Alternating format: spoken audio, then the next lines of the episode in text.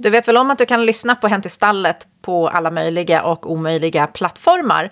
Podden finns bland annat på Spotify, Apple, Audible, Amazon och Poddtoppen. Så det finns egentligen inga ursäkter till att inte ladda ner nästa avsnitt eller att binge-lyssna dig igenom hela säsongen så här långt. Du kan även besöka vår Patreon-sida och den hittar du på patreon.com stalle. Till podden finns även en WhatsApp-kanal, Hänt i stallet. Länken till kanalen hittar du enklast via Patreon-sidan.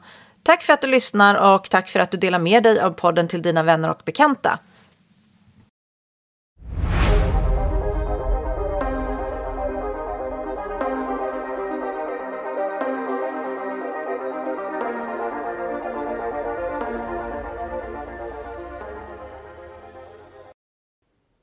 Mina vänner och välkomna till ännu en fredagspuff med Hänt i stallet.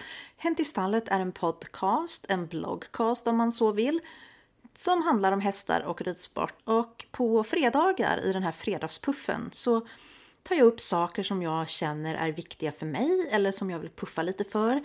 Eller saker som jag kanske tycker är lite konstiga. Eh, och den här fredagen så skulle jag vilja vara lite tacksam över att våran veterinär eh, pratade med mig häromdagen om våran ettåring och ettåringen började året som ettåring med att bryta ena frambenet. Och det kan man väl säga att det var inte så roligt på något sätt. Men peppar peppar, ta i trä. Nu verkar det som att läkningen går bra och att det går framåt. Och vi får bara hålla tummarna att det fortsätter att gå bra. Men veterinären har goda förhoppningar så knock on wood och hoppas att jag inte har jinxat det här nu för jag är lite så här vidskeplig av mig.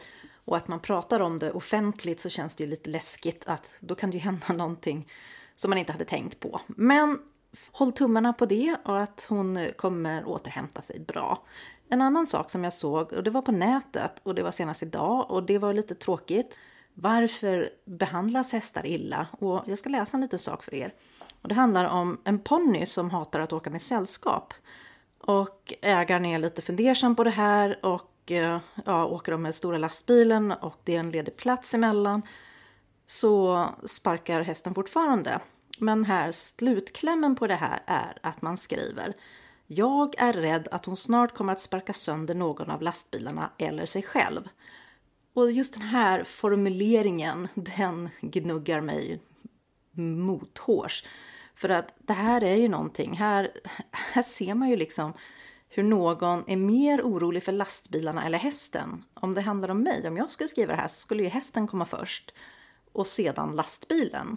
Men den här hästägaren är rädd att hästen snart kommer sparka sönder en av lastbilarna, plural, så då har man ju trots allt kanske en ganska god materialstandard. För det är ju inte alla förunnat att ens ha en lastbil, men i det här fallet har man två att välja på. Och att de skulle gå sönder känns för mig när jag läser det här som att det skulle vara en större katastrof än att ponnyn gick sönder.